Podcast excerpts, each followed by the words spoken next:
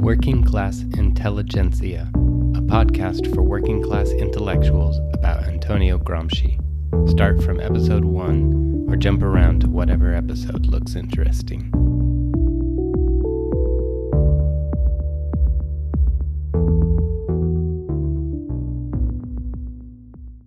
At the end of the last episode, I said we would be discussing Gramsci's response to strands of anti intellectualism among the working class.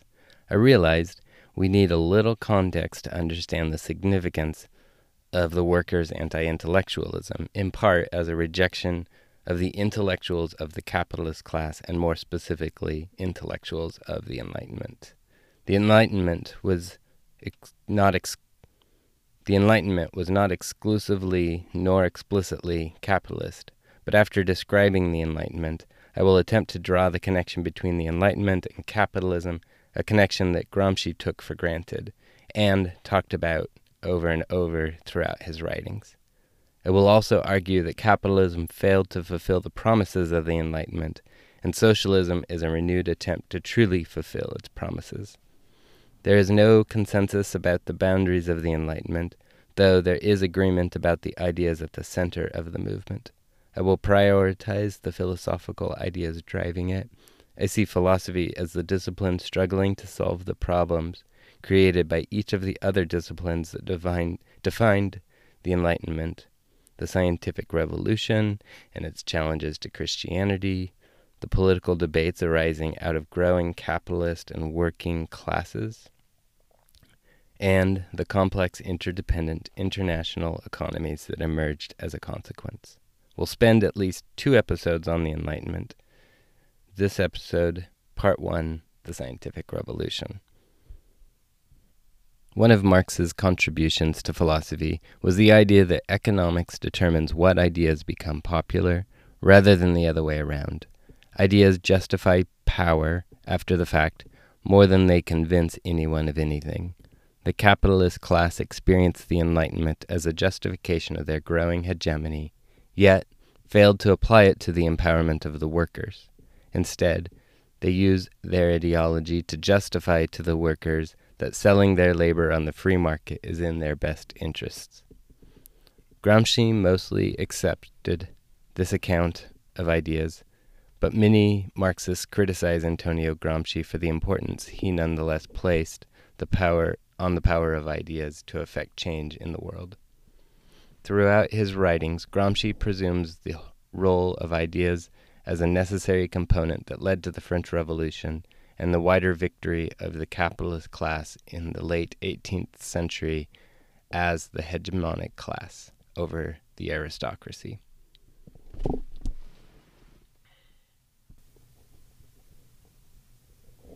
The ideas that motivated the French Revolution came out of the Enlightenment.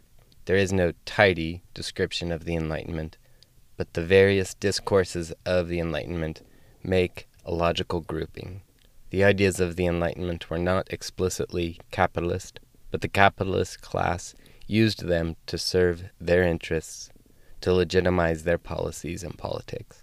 The French Revolution was a symbolic moment when the capitalist class became the hegemonic class in France and throughout Western Europe.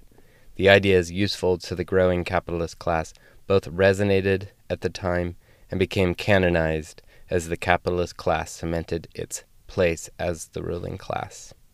The scientific revolution was one of the key ingredients of the Enlightenment. Long before it, in ancient Greece, Aristotle wrote multiple texts on the natural sciences. We have Aristotle to thank for the foundation of what we call science. For example, he created the first documented taxonomy of the animal kingdom. Maybe he did not observe the scientific method, but about a quarter of his surviving texts are zoological. His texts were lost to the Christian world through much of the Middle Ages. The Muslim world preserved the texts of his that we still have.